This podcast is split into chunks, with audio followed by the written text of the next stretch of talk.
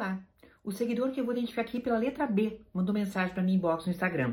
E ele diz: Estou me relacionando com uma mulher e tem acontecido que o filho dela de 7 anos dorme com ela. E quando dormimos juntos, ela quer que o filho durma também.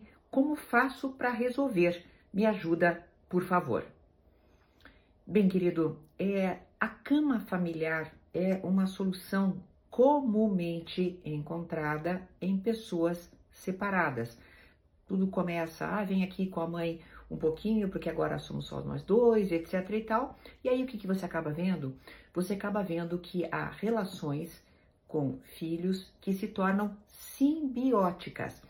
A simbiose, que é uma junção muito forte, acontece realmente entre mãe e filho, mas ali atrás, na primeira infância.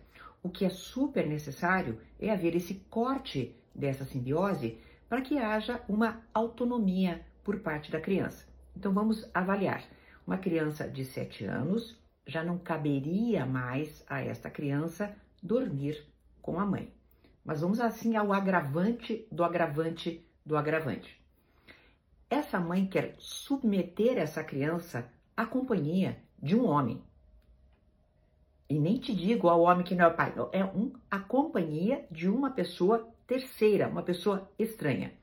Querido, você não só faz bem em achar isso estranho, como não deveria jamais se envolver nessa cama familiar.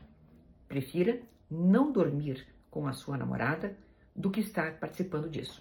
Vejam bem, a gente tem vários componentes aí que são danosos para uma criança, tá? Vários componentes aí. E dois são os motivos principais que eu te indico para não participar disso. Primeiro, como eu falei, é um indicativo de uma simbiose bastante grande.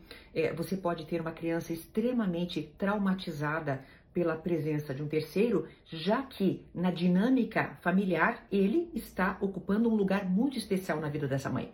Então é, é, é a essa mãe que cabe fazer essa dissociação no tempo dela e com as ferramentas dela. Isso não diz respeito a você. E a tua presença não deveria ser aquela que faz esse corte, porque você é um terceiro. Você nem é pai da criança e não tem nada a ver com isso. E em segundo lugar, suspeitas de abuso podem recair sobre você tranquilamente. Então você veja é, que, que situação é, delicada e que situação perigosa para que você, eventualmente, possa vir até a ser suspeito de um ato como esse. Então, querido, realmente não é para você dormir nessa cama e nessa configuração. Até uma próxima!